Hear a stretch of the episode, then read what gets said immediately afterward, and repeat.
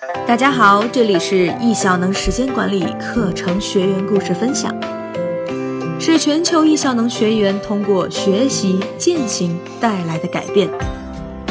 欢迎聆听。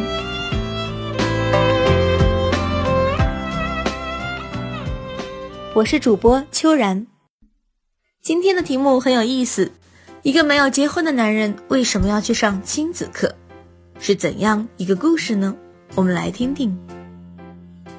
在讲文章题目这个话题之前，我先来一波自我介绍。我性别男，九零后，常居澳洲，从事金融、地产、投资行业，曾经上过《非诚勿扰》节目。但就算是这样知名的相亲节目，也没能拯救我单身的生活。而我至今没有女友的原因，主要是创业期间让我没有时间陪伴对方。为了使自己有时间解决这一人生大事，我报名了易效能线下一二三阶成人时间管理课程，及 PPT 营销力课程，甚至是时间管理亲子课程。所以，我为什么要在还没有女朋友的情况下去上亲子课程呢？是不是有朋友会觉得太过于未雨绸缪了？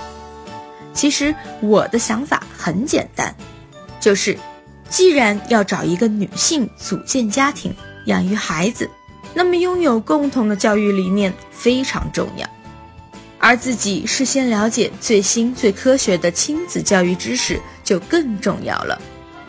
于是，我去了易效能亲子时间管理课程的现场。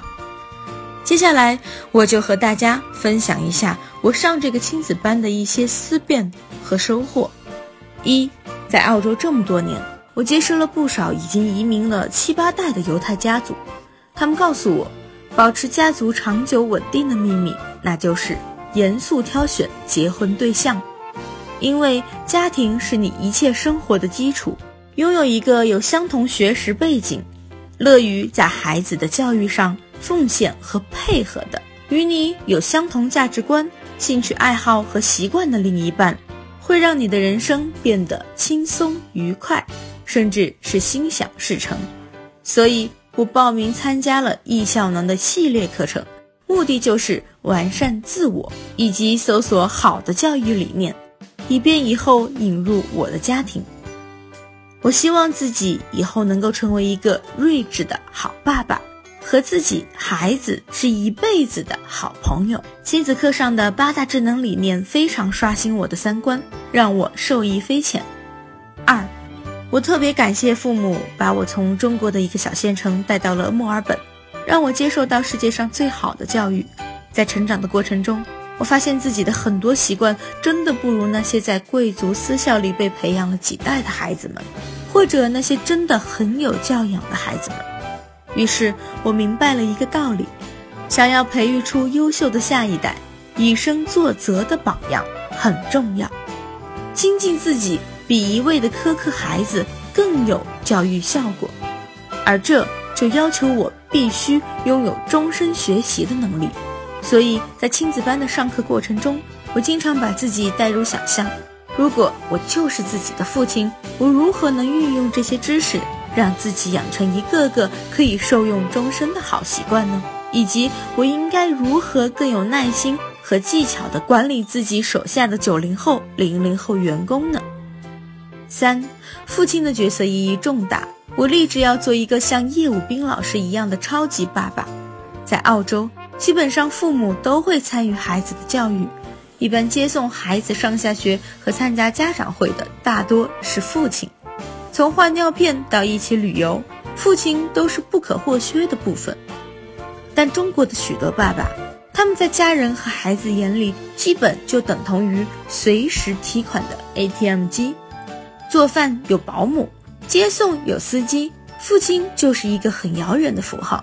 因为在中国的工作环境下，并不是每一个辛苦的爸爸都会有足够的时间和家人、孩子在一起。所谓。我抱起砖就没法抱你，这好像是一个很残酷的事实，难以更改。而在澳洲，我的目标是，有了小孩之后，每天只工作四到六个小时，收入还不能低，其余的时间都用来陪伴父母、太太和孩子。我要与他们一同探险，一起成长。在亲子班的课堂上，我学会了要让孩子自己定计划，并且要为自己的计划负责，然后一步步养成习惯。这是可以受用终身的好习惯。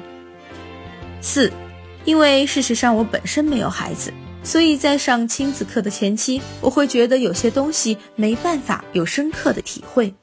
但这样的体验却更加让我意识到艺校能成人一阶、二阶时间管理课程内容的重要性。在上完一阶、二阶，并且践行了九十天之后，人就开始慢慢懒下来了。但不能持之以恒，无疑是做不好一个父亲的。我感觉亲子班的内容是把成人一至二阶的精华做了高明的提炼。以更容易让孩子理解和接受的形式呈现出来，学会了科学的跟孩子沟通，对孩子和这个世界温柔以及耐心都要比强硬粗暴更有力量。丫丫老师说，世界上有两种爱，一种是父母之爱，是为了有一天要分离；一种是夫妻之爱，是为了成为同一个人。可是，在这个充满巨婴的国度里，这两种爱刚好颠倒了。所以，我有一个梦想，我希望自己有一天能够成为澳洲百年贵族私校的一个中学校长，然后把先进的教育理念带回中国，推动中国的教育改革，让更多的新生一代超过我们，然后去创造一个更美好的世界。本篇文章的作者是来自澳洲的汤继宇先生，非常有意思的一个内容。谢谢你的收听。